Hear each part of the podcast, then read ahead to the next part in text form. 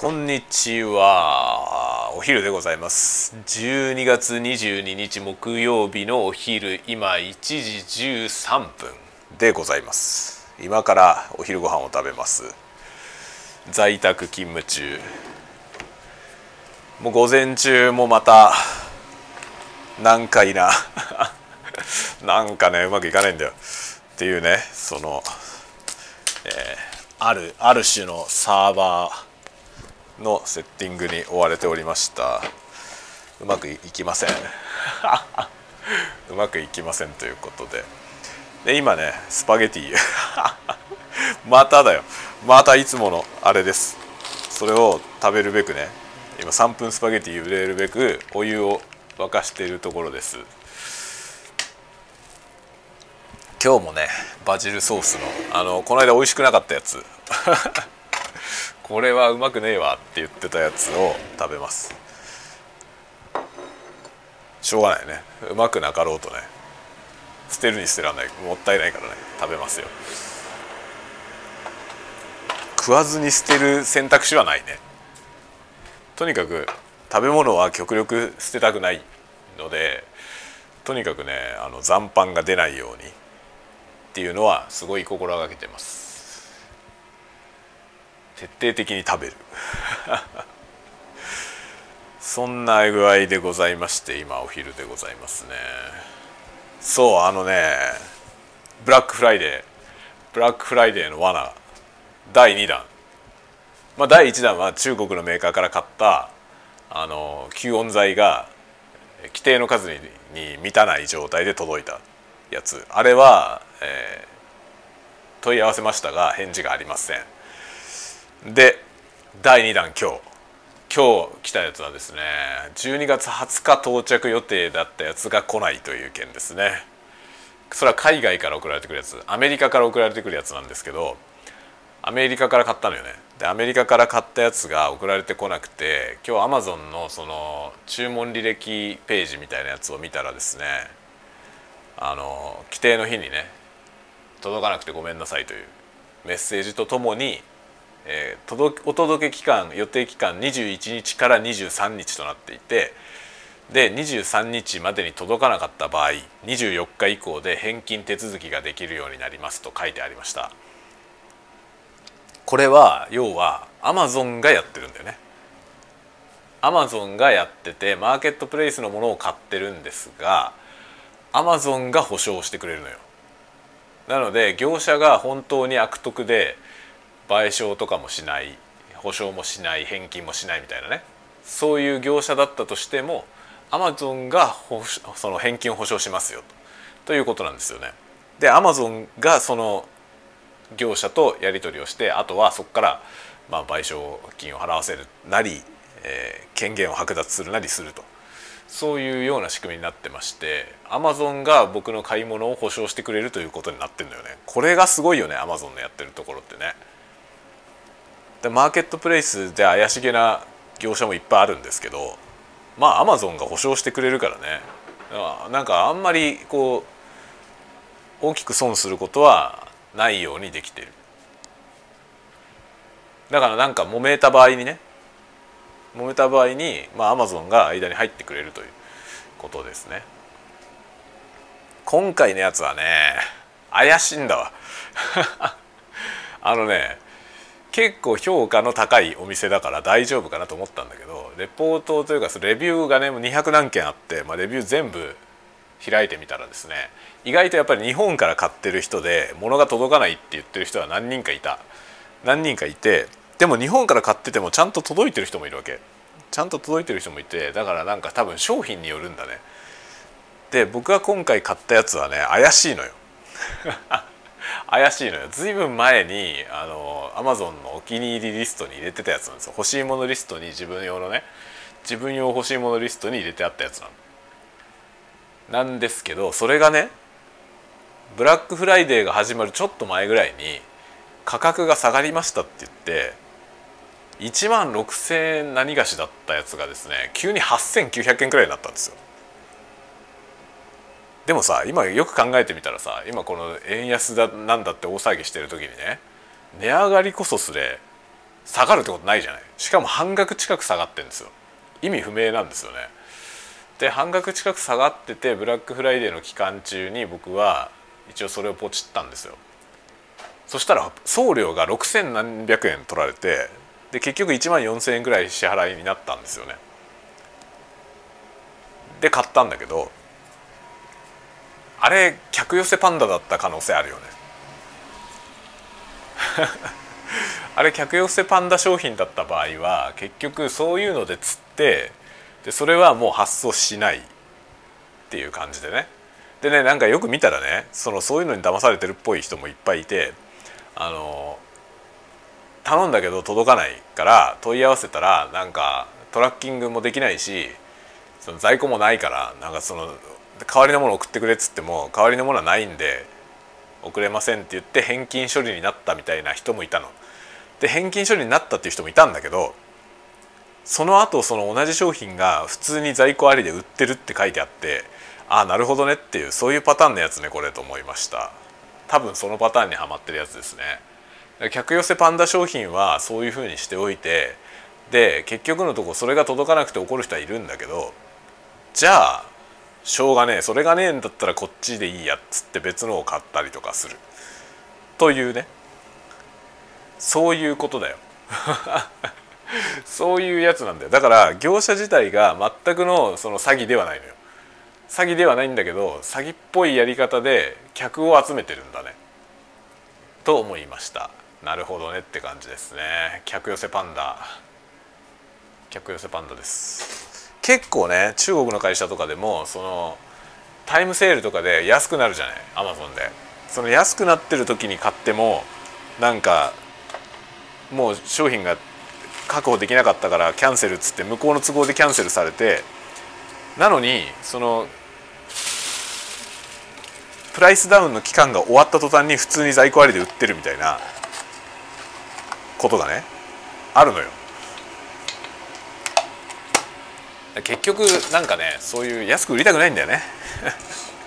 安く売りたくないから安売りになってる期間では売り切れたとかなんか適当なこと言ってで結局後で在庫が復活してまた通常の値段では売ってるみたいなことがあるわけ。マーケットプレイスは結構そういうのあるね。だから客寄せパンダ商品に引っかかってっていうのはダメだね。僕は今回それはね多分引っかかったと思うだからあさってになったらアマゾンの返金処理ができるんで返金処理をしようと思います。いや欲しいものだったからさ返金じゃなくて本当は欲しいんだよ。それ遅れてもいいから送ってほしいんだけどさ。だけどもう怪しいじゃない。その業者以外のところからは出品されてないからしょうがないんだよね。手に入らない。ということで諦めます。手に入らないから諦めるわ。それで返金にしてもらいます。返金にしてもらえば1万4,000円くらい返金されてくるからね。いや本当にねアマゾンは楽しいけどこういうことはあるね。多々ありますよね。しょうがないね。安いからね。でもねその海外から買うやつはちょっといろいろまあアマゾンだと楽なんですけどね。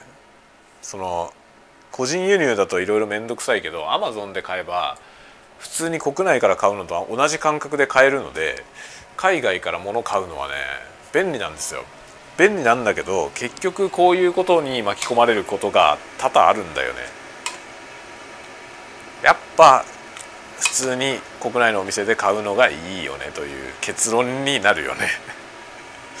本当にねでもね海外じゃないと買えないものってあんのよね。洋書とかね洋書日本でさ洋書に強い書店とか一応あるけどまあ基本こっちから取り寄せることがほぼできないんだよな。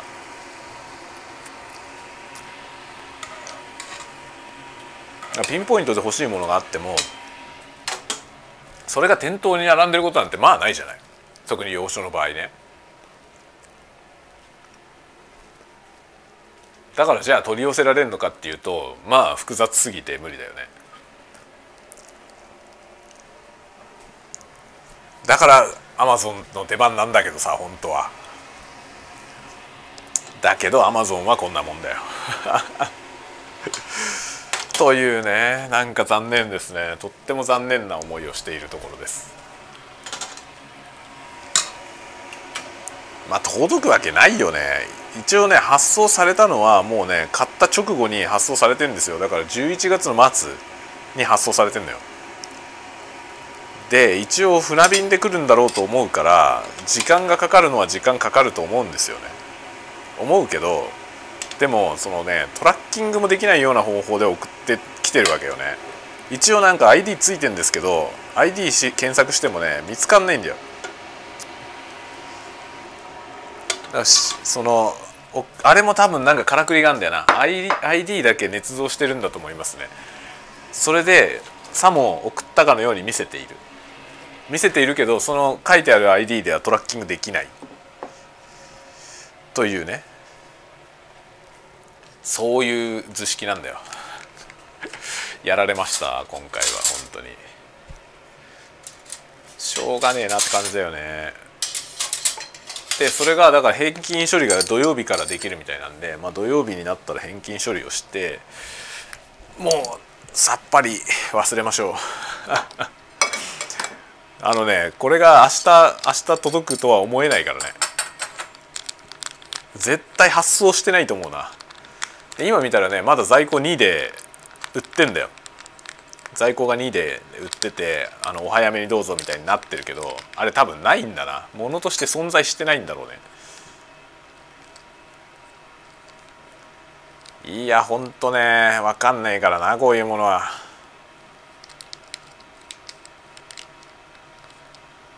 そういう意味ではなんかアマゾンから買うのは安心だけどさこういうちゃんと保証してくれるからね。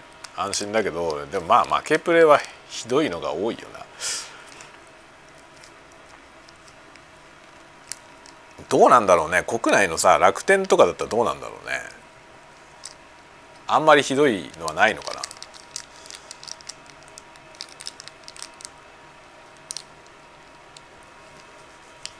マゾンのな。本当に海外から物買えるのは超便利なんだけどね。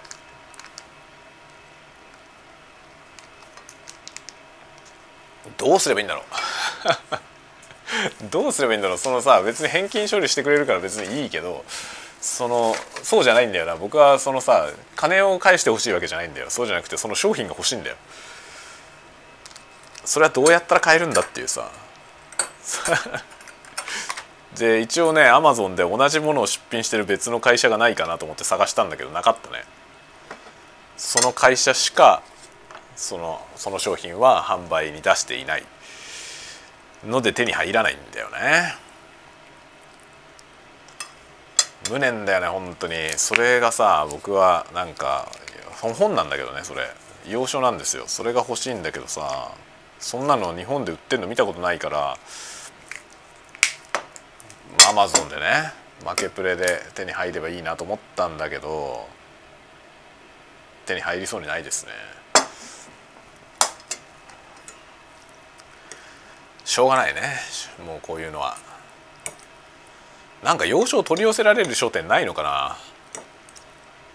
日本で、まあ、洋書を扱ってる店はあるんですけどそのね結局さその取引先の問題なんだよな。その取引先がさどこの出版社でも全部取り寄せられるわけじゃないんですよね結局。だからそのチャンネルがあるものだけは取れると思うんだけどさ。国内でそのすでに輸入しているその相手先輸入先の業者があるあるはずでそこから取れるものであれば取れますよっていうことだと思うんだよね。でもそのさじゃあ何が取れるのっていうその目録みたいなものって特にないからまあだから本当に要所が欲しい場合はあれだよね店頭出たこ出たとこ勝負になっちゃうんだよね。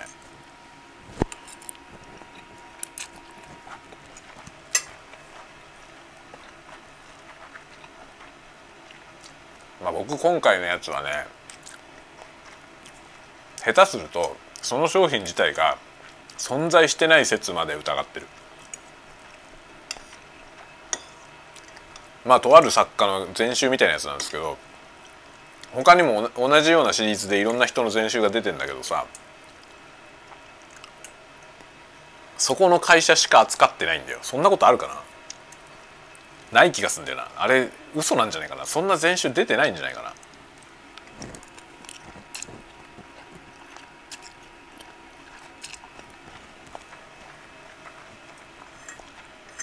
でその全集でつって別のものを売ろうとしてるってことじゃないかなっていう気がする。だから全集全集じゃないやつはね普通にあのいろいろタイトルごとに1冊ずつになってるやつは普通に売ってんのよ。それは他のとこでも同じ本の扱いがあったりするんですよね。怪しいよな。考えれば考えるほど怪しいわ。これはあれじゃない？もうすごい程度の低いやつに騙されたんじゃん僕。っ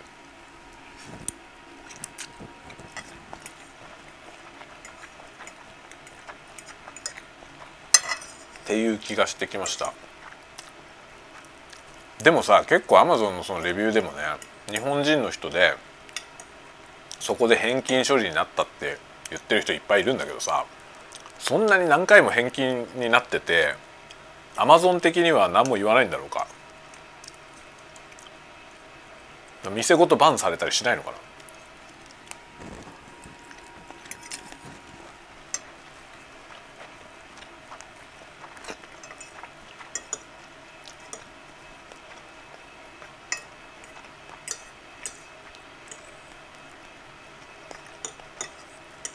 返金もめんどくせえよな。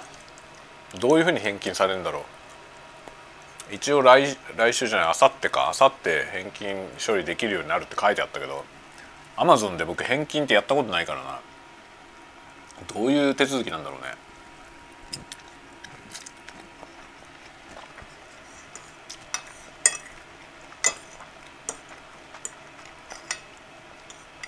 まあその顛末は面白いからあれだね。ノートに書こう。アマゾンで怪しげな海外から何か買おうとして返金になった話ね。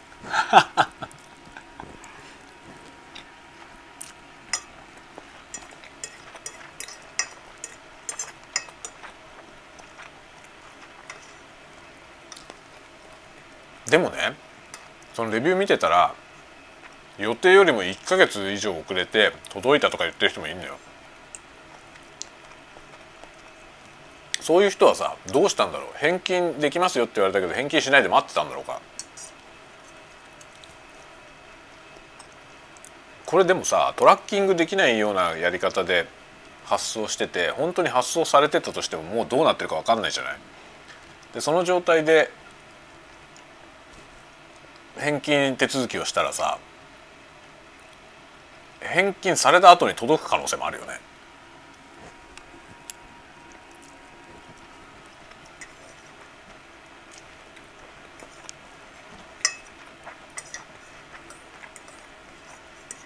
荷物がトラッキングできない方法で送られている以上さ結局遅れた時に返金対応になっちゃった場合に商品も回収できないわけだよね会社側としてはさその売ってる会社側としては商品の回収はできないよねもはや。どうなってるか分かんないわけだから。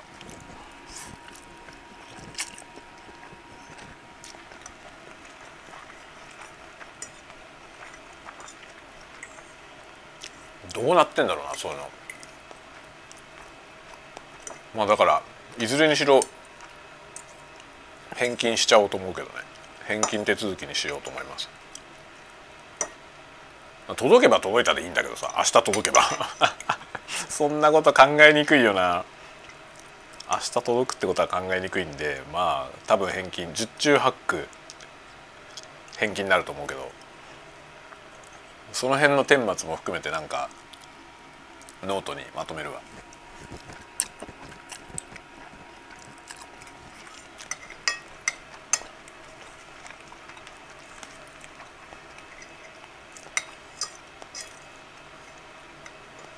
この間のあのあれも吸音材の方はさ結構評価の高い会社でその問い合わせしたらちゃんと答えてくれたとかさ書いてあんのよ。なんだけど僕が問い合わせても何も返事ないよ。だって数が足んなかったっつってんのにさ。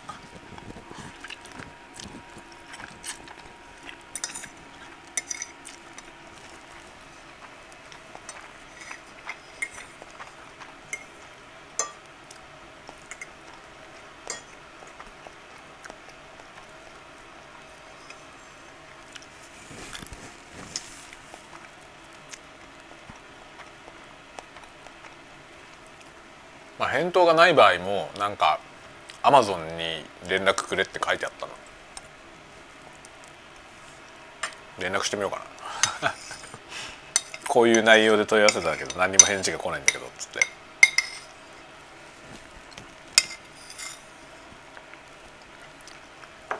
て。よしお昼食べた。さて足りない。足りないよね。あそうだ今日夕飯。そうか今日は夕飯はね夕飯は鶏ですね。鶏の唐揚げ。ザンギ鶏ザンギを作りますよ。なのでちょっと急ぎであれだな。今日は残業しないようにして上がって鶏の唐揚げの仕込みをしなきゃいけない。鶏の唐揚げはね仕込みに時間かかるから早めに始めないと夕飯の時間が遅くなっちゃうんだよね。なのでちょっと早めに今日はご飯の準備を始めるとそういう感じになりますね。あとねこれ今ご飯が少なかったたのでお菓子を お菓子を食べましょう。リッツクラッカー。リッツクラッカーはうまいよね。みんな知ってるでしょ。リッツクラッカーみんなどうやって食べてますか？もう食べてる前提で話するけど もう全員食べてる前提みたいな喋り方してますけど。リッツクラッカー。なんかリッツクラッカーってさ一悶着あったよね。なんかこれナビスコなんだけどナビスコジャパンっていう会社がなくなったのか？今モンデリーズジャパンっていうところが売ってるけどナビスコって書いてあるね。なんか詳しいこと忘れちゃったんだけどなんかオレオとかさオレオも確かナビスコでしょ？でオレオは違ったっけ？ちょっと覚えてないな。なんかさ一時期なんかその日本での販売がなくなるみたいな話あってで結局なくなりはしなかったんだけど違う会社が扱うようになったみたいな話なんだよね。あんまり僕も詳しく知らないんだけどなんかあったと思うんだよな。なんかねいろいろ一悶着あってでも結局今落ち着いて売ってるよね。だけどね国内用のパッケージじゃなくてその向こう版のやつがそのまま入ってきてるみたいなのになったよね。一応なんか国内の仕様のなんか書いてあるんだけどそのあれがね国内用の何かが書いてあるんだけどあの輸入したものの国内販売みたいな感じになってる。前はさ日本で作ってたんじゃないのかなリッツ。ジャパンジャパン向けのやつ。なんかねそうどっかで途中のタイミングでねどこのタイミングだったかね20年ぐらい前だと思うんだけどなんか売り方が変わったんだよな。それの記憶だけあるんですよね。でなんか記憶にあるリッツクラッカーと今売ってるやつ違うんだよ。中身は同じでなんですけどあの包装がね包装がすごいあの日本製じゃないっぽい感じになった言ってる意味わかるかな？すごいなんか感覚的な話なんだけどね。そういうふうになりました。でちなみに僕はこのリッツクラッカーにはマーガリンを塗って食べます。翡翠賞。健康を気にする人には非推奨の食べ方です。ファットスプレッドは体に良くないからね。とされてるからね。僕はそんなことは全然無視して食べますけどうまいからいいという。このリッツクラッカーはね絶対マーガリンで食べるのがうまいと思います僕は。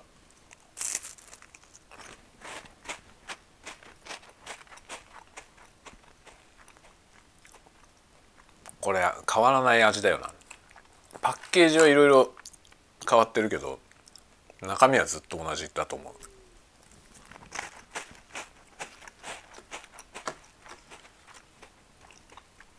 すごい昔からあるよねこれ。リッツ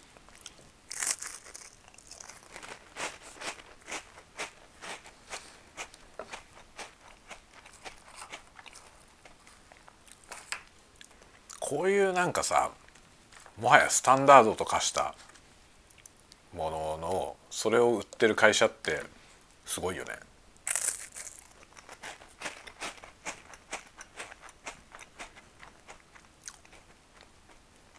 ずっと一つのものをさ売り続けているっていうのすごいよね。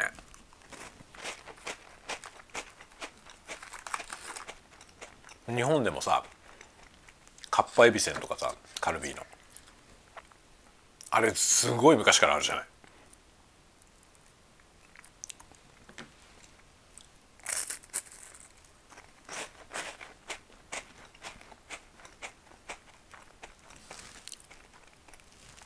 例えばねあれ小池屋だったかな？のさポリンキーってお菓子あるじゃん。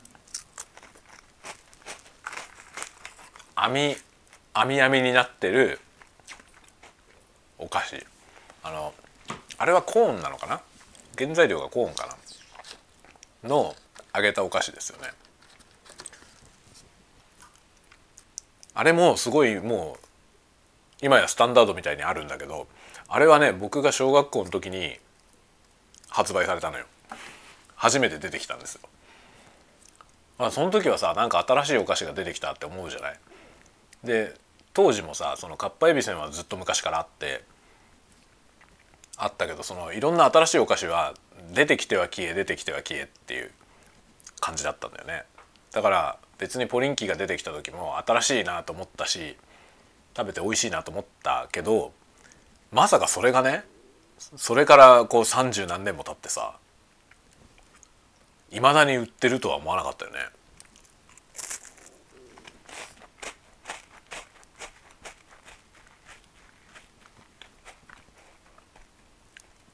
そういうふうになるものとならないもののその境界線はどこにあるんだろうね。だから新製品は次から次に出てくるけどそのその後ずっとさスタンダードとしてずっと店頭に並び続けるかどうかっていうのはさそんなふうになる商品って少ないじゃない？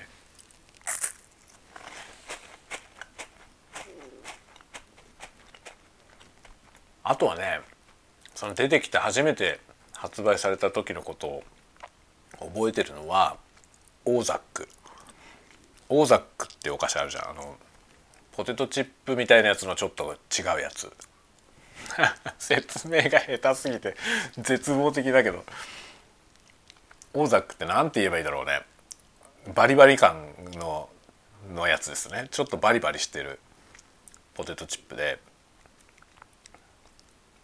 あれあれもね僕が小学校の時だよね多分出てきたの。最初なんか TM ネットワークかなんかが CM してたような気がするんだけど。記憶違いかもしれないけど。オーザックもあるよね今。まだあるよね。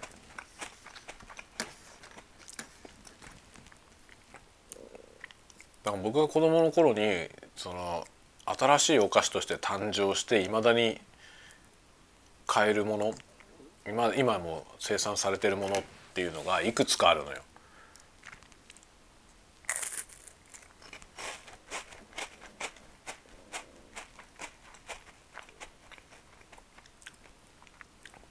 まあそこ行くとチキンラーメンとかももちろんそうだしあとなんだ？あのカップヌードルとかもね。日清のカップヌードルとかあと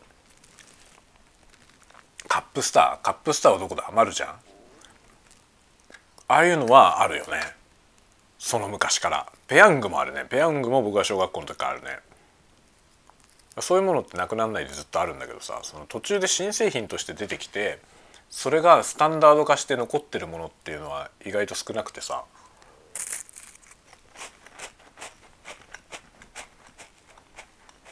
出てきていいな美味しいなと思ってもいつの間にかないものが多いじゃない。それはどこに境界があるんだろうね。ポリンキーはどうして残ったんだろうっていうところがすごい興味あるね。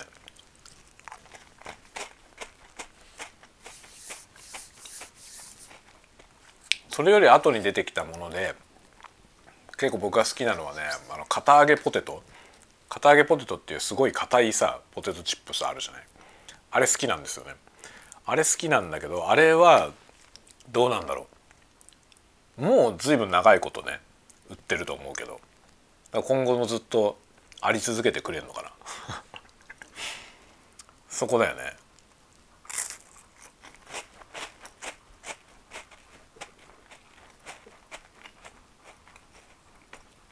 どうなんだろうな。10年ぐらい続いてたらもうその後もずっと生産されるのかな。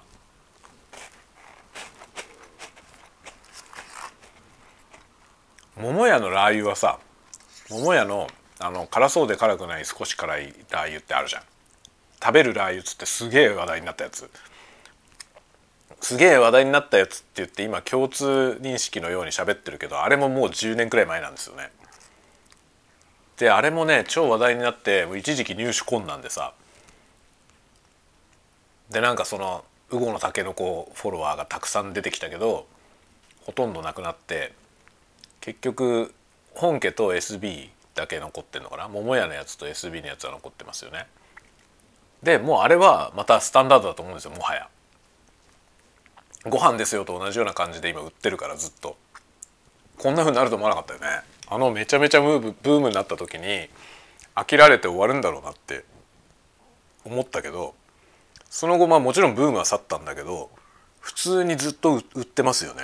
だからもうスーパーに行くとさ当たり前のように並んでんだよ。だからなくなんないなと思って逆に。すごいよねあんだけ一回さピークの波がボカーンってきてで騒ぎになればなるほどその後のさサメっぷりがひどいことになって結局なくなっちゃったりとかね生産されなくなっちゃったりとかするものが多いけど、まあ、あれも10年続いてればもう残るよねきっと。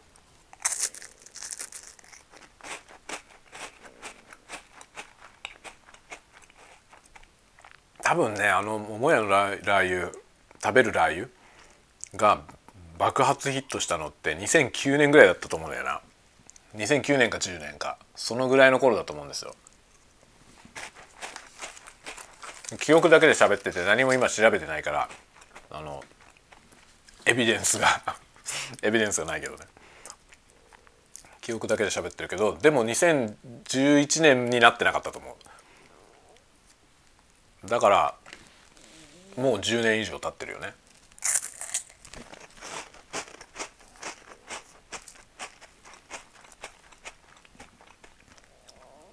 そうなるとあれはもうスタンダードだと思う。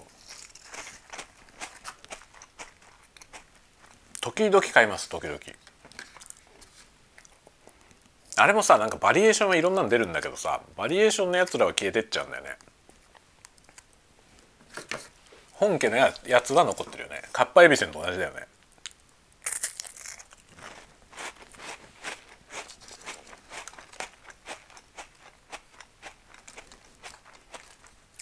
パイビセもいろんなやつがなんか時々バリエーションのやつ出るけど結局定着したのはないんだよな。あのオーソドックスな一番デフォルトの赤いやつだけがずっと残ってて。なんかオレンジのやつとかが一時期検討してたけどあれもなくなったねいつの間にかね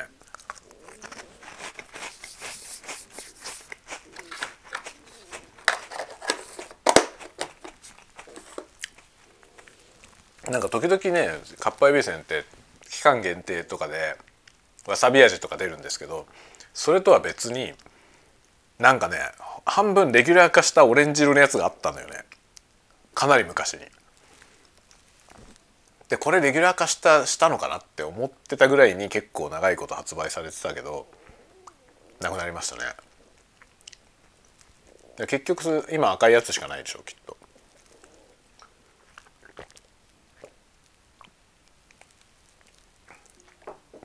ああいうののなんか商品開発とかどういうふうになってんだろうね。まあスタンダード化してるとはいえさ多分その売り上げには上下あると思うんですよね。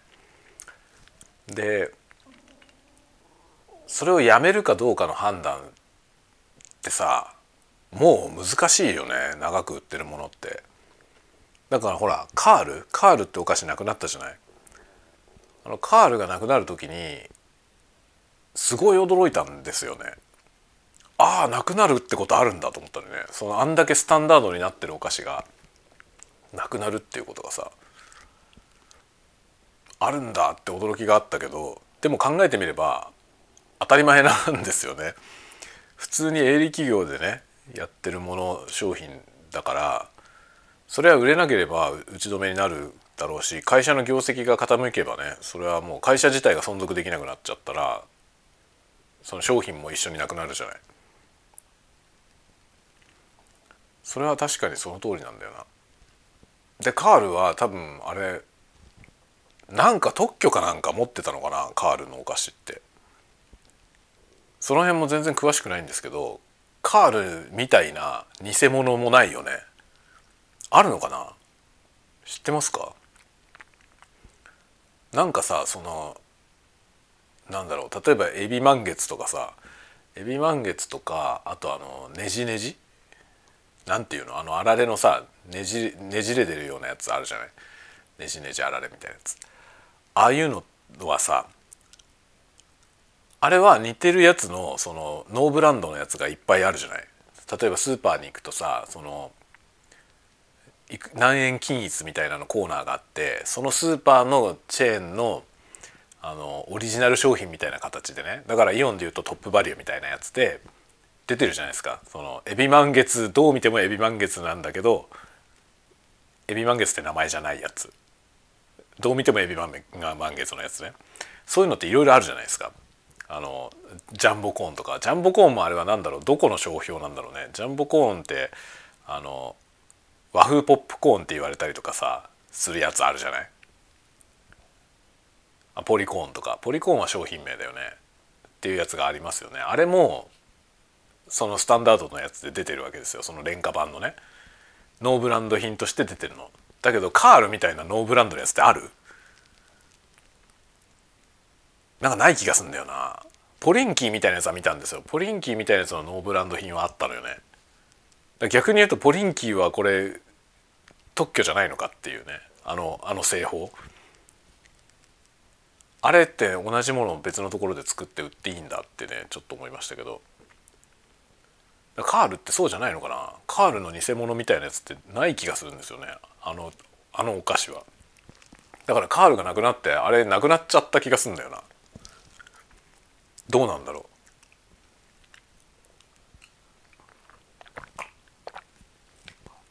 ちょっと探してみるわ。カールみたいなノーブランド品。これだっていうの見つけたら買ってくるね。買ってきてそれを食いながら喋るわ。適当な今思いついたよね。適当になこと言ってますね。次次まあ次回じゃないよもちろん。次回じゃないですけど次スーパーに行った時に探してみようと思いますね。なんでこのリッツリッツクラッカーを食べるだけなんだけどリッツクラッカーを食べてたらいろんな話に発展したな。いやほんとこのお菓子のねロングセラーの話は興味あるんだよね。僕は全然知らないからさお菓子の業界で働いたことないから。でしかもそういう仕事をしてる友達とかもいないからねこの辺の業界のことはさっぱり分かんないんですよね。だからすごい興味ある前も何か言ったけどさあのインスタントラーメンそのカップ麺のね日本日本のカップ麺ってめちゃめちゃクオリティ高いじゃない。だからそのカップ麺の商品開発とかをやってる人とはあの知り合いになりたいねって話を前に喋った気がするけどそういうことにねすごい興味があるんだよ。だからお菓子のことにも興味があるね。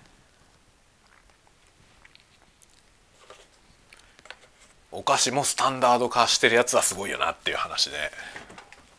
どれぐらい売り上げるんだろうねかっぱえびせんとか。もはやさかっぱえびせんなんてブームでも何でもないからさ普段そんなにバカ売れとかはしてないし話題にもならないじゃない。だけどずっと商品としてなくならないってことは確実に売れてるってことですよね。どのくらい売れてんだろうね。そういうことにすごい興味あるのよ。で結局さその例えばお菓子のラインをさ作ってねそのまあだからエビせんエビせんでどれぐらい こうなんだろうあの儲かるのか。まあでもあんだけさロングセラーになったらそれはもう何ていうの初期投資のさイニシャルコストの分はもう回収してるよね。もうだって40年から売ってるでしょ。かっぱえびせん。もちろんさそのずっと その間何にも製造設備を何もアップデートしてないってことはないと思うからその途中でもまた投資してると思うけど。ああいうのってでもどれくらいに儲かるもんなのかね。全然わかんないね。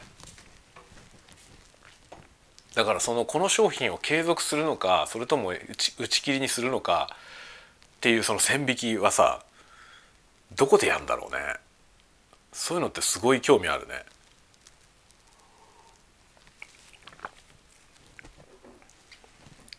まあ結局さ僕の知ってる商売はさあのロングセラーで回収するっていうタイプのモデルじゃないんだよね。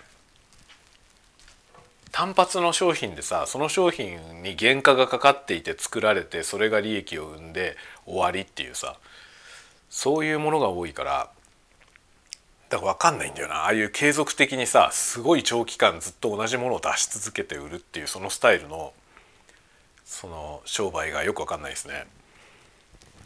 だから興味あるねとても。エビせんのビジネスモデル 誰か書いてくれないかな。誰か書いてくれないかな。っていうのも思うしなんかそういう話をカルビーのあれだよね。あのなんだろう。経営企画みたいな人と話したいよね。めちゃめちゃ興味あるな。エビせんの経済学。ブームになって爆発的に売れるっていうさっきの桃屋のさあのラー油じゃないけど爆発的に売れるっていうのがさ一時的に莫大な利益を生むことは想像できるんだよね。だから桃屋が偉かったのはさあの2009年か10年かぐらいにめちゃくちゃ売れたじゃないあれ。あん時にあの単純にさ工場の生産力アップしますみたいなことしなかったんだよね。それが偉かったなと思いますよね。であれでさバカーンって売れたからもう出せば売れるぞ今だっつって工場を例えば拡張したりとかしてたらさそこに投資したことによってそのその後急落した時に結局その工場が浮いちゃって赤字になるじゃない。だからあそこで多分増資してその工場を拡張とかしてたら今もしかしたらこの食べるラー油ってもうなかったかもしれないよね。その後の赤字になって赤字に転落した時点で打ち切りになってなくなるっていう多分そういう商品っていっぱいあると思うんですよね。売れてる時にさもう今だ売れみたいなどうしてもそういう発想になりがちじゃない？その特にあの桃屋みたいなああいう老舗のさでかい会社だったら、ね、余裕もあるからそう今だ乗れみたいなんじゃなくてもっと長期的なスパンでねものを見てやると思うけど小さいところだったりするとね今売れてんだったら今売れっつって、ね、生産が追いつかなくてね、ニーズを満たせないなんてもったいないってなっちゃうじゃない？そしたらもうなんか投資してでも増産するぞみたいな。どうしてもなりがちだよね。でもあの時全然そういうことしなかったんですよ桃屋は。で結構なんか文句がいっぱい出てましたよね。ネットとかでも。手に入んないっつって。もっとたくさん生産しろみたいなのは出てたけど桃屋は一貫してもう限界まで生産してるけど追いついてないと。言ってましたね。ですいませんと。ちょっと待っててください。という対応で乗り切ったんですよね。だから結局多分その当初の目論見通りの設備投資でそのあの爆バカ売れの時に多分いろんな機械損失はしてるけどそれはもう良しとしたんでしょうね。そのおかげで今も出てる。多分これをちゃんと見越してたんでしょうね。その後維持できるためにはそのブームが去ってもこの商品を維持するためにはこのライン以上は投資できないっていうのをちゃんと引いてあってそこを死守したんだと思いますね。おかげで今僕らはまだ食べるラー油を食べられます。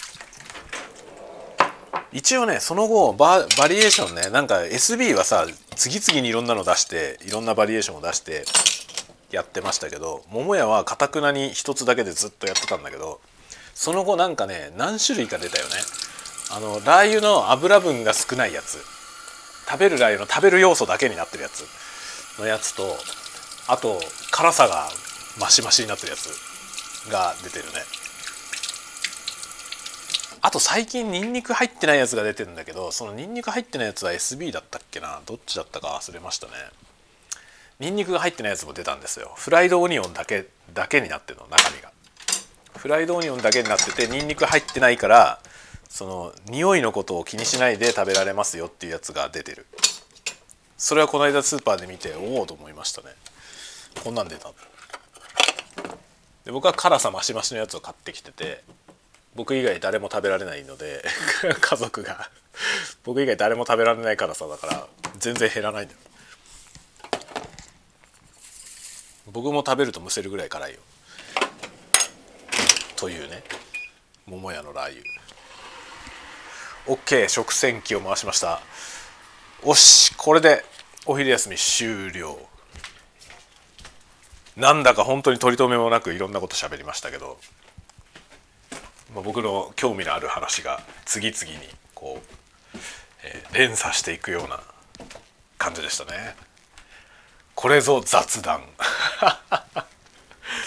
雑談コンテンツとしては非常にいいんじゃないでしょうか。こうどこ行くか分かんない話がねいろんなところへ転がっていってでタイトルどうしようかなってなるいつものパターンです。